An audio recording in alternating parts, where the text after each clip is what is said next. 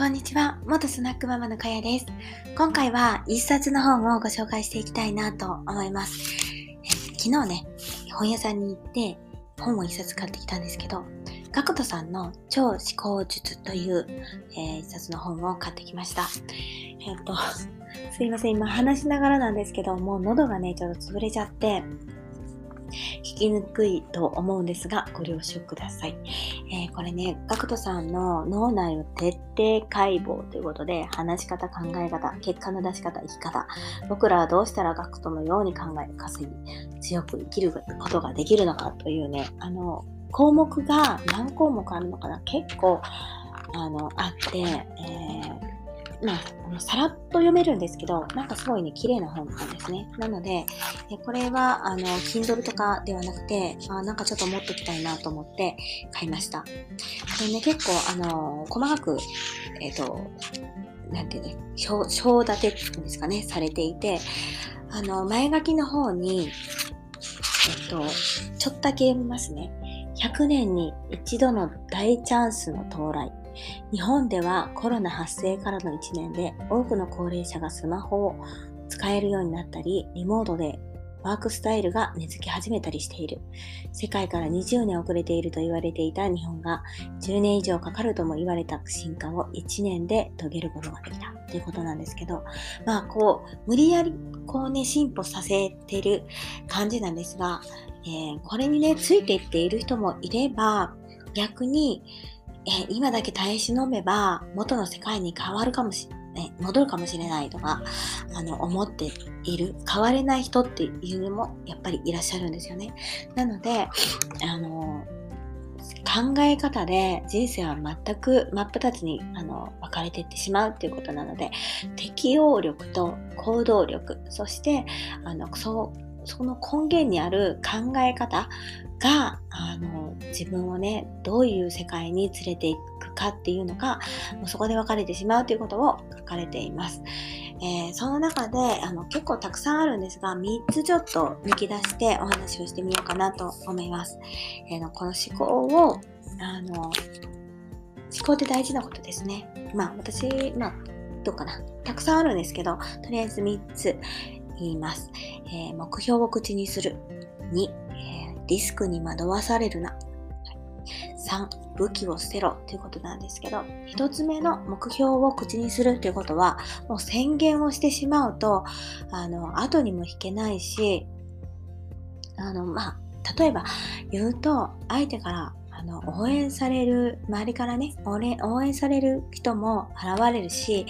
あの、まあ、やらないといけない自分になるってことはもう未来からこうしないとあのそれが成功に持っていけないからこうしないといけないっていう自分の行動が図れるんですよね。だから目標を口にするってことはすごく大事なことかなと思います。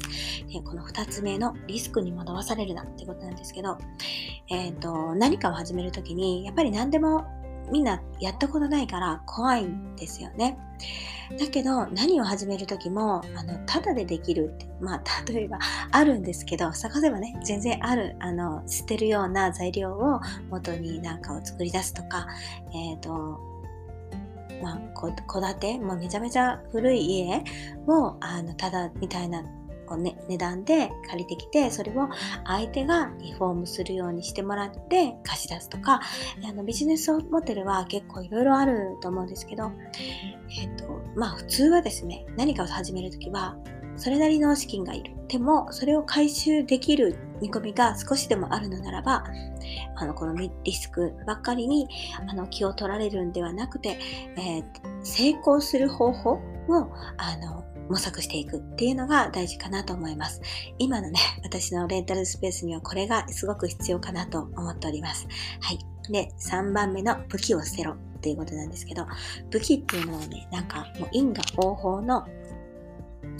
あの、まあ、しがらみですね。えー、誰か、誰かからこう昔にとか周りから裏切られたりだとか何か許せないことがあったとしても、もうそういうのは全部捨ててしまって、もう人を許しましょうということなんですね。そしたら自分はあの優しい人間になれるし、周りに対しても本当にね、優しくなれると世界が変わっていくっていうことなんですね。なので、えー、武器を捨てて、えー、前向いて進みなさいってことなんですね。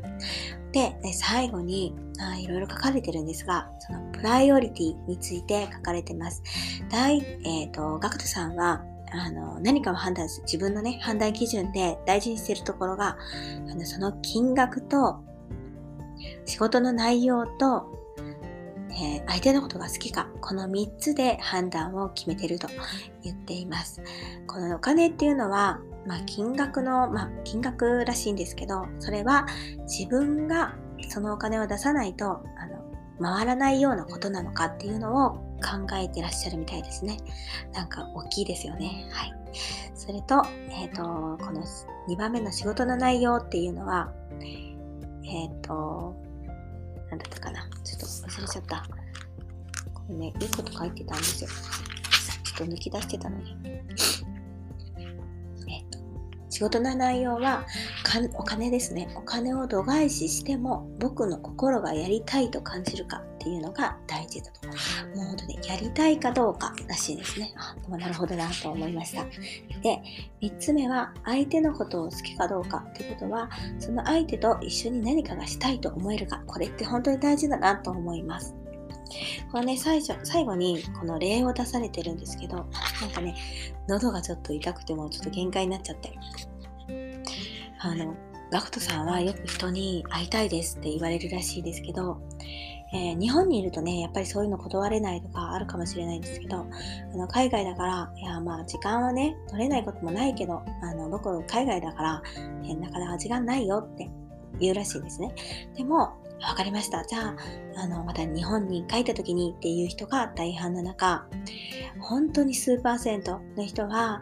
まあ、本当に、まあ、1000人いたら、1人、1人、2人ないかな。まあ、10人ぐらいいらっしゃるのかな。えー、じゃあ、あの、海外まで来ます。時間取ってください。みたいなね、感じで、あの、言う人もいるんでしょうけど、でもね、この、うん、本当に、その遠方にね、頑張ってこう出向いてきて、それでもどうにか会いたいと、